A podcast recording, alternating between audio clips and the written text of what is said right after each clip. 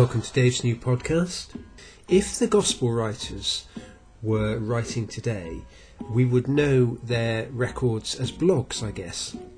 In the Bible, they're recorded as being Matthew, Mark, Luke and John, and they wrote about their time with Jesus, their reflections upon it, the incidents that happened and what they drew from them. It would read very much like a blog, and they'd probably post it online or put it on their website or whatever, and that's how we would be reading about Jesus today.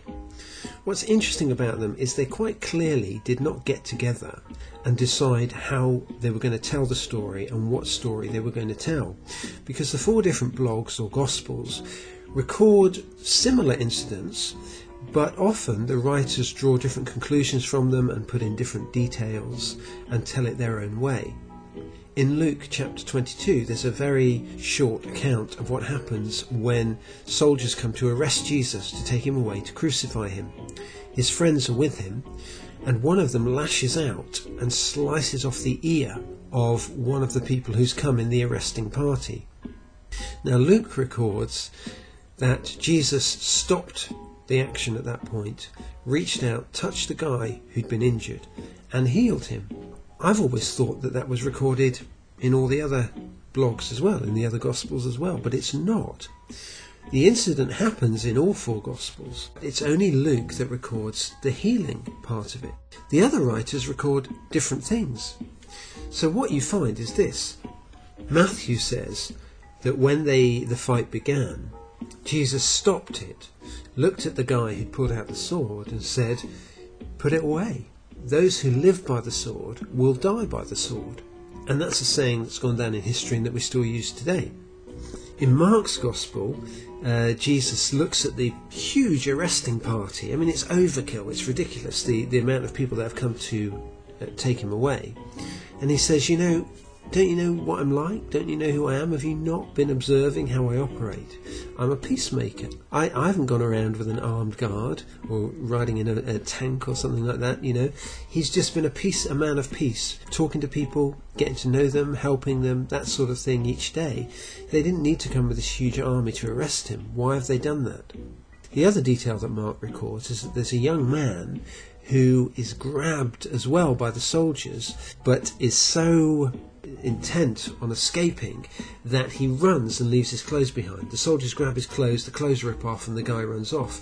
Now, according to tradition, that's actually Mark himself. That's what happened to him. He was there, he saw what happened, but he was a young man. He was just a young man, and he fled. John's Gospel, now that has a very important extra detail. That is the one blog that records who actually attacked the man and sliced off the ear.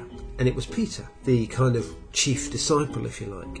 Now, Peter is a guy who has a history of doing the wrong thing at the wrong time. And here's another one, here's another blunder. The point with Peter is he's impetuous, but his heart is in the right place. He's always doing these things for the right reason. So a lot of people can relate to him, really, you know, making mistakes as they learn. Well, in this case, here's Peter trying to defend Jesus, Um, lashing out and slicing off the ear. But what's interesting about that is this. Mark's Gospel is thought to have been um, passed on to him, the stories told to him, by Peter. So you can imagine this scenario. Here's Mark getting down the details of what happened when, when Peter was hanging around with Jesus. And they get to this story, and there's no mention of who actually cut off the ear. So Mark says, um, so um, can you remember then who actually, you know, attacked that servant and sliced off the ear? And Peter's going, you know, it was such a long time ago, and it was dark, and it was cluttered, and there were mad things happening. You know, I, I really wish I could remember, but I don't know.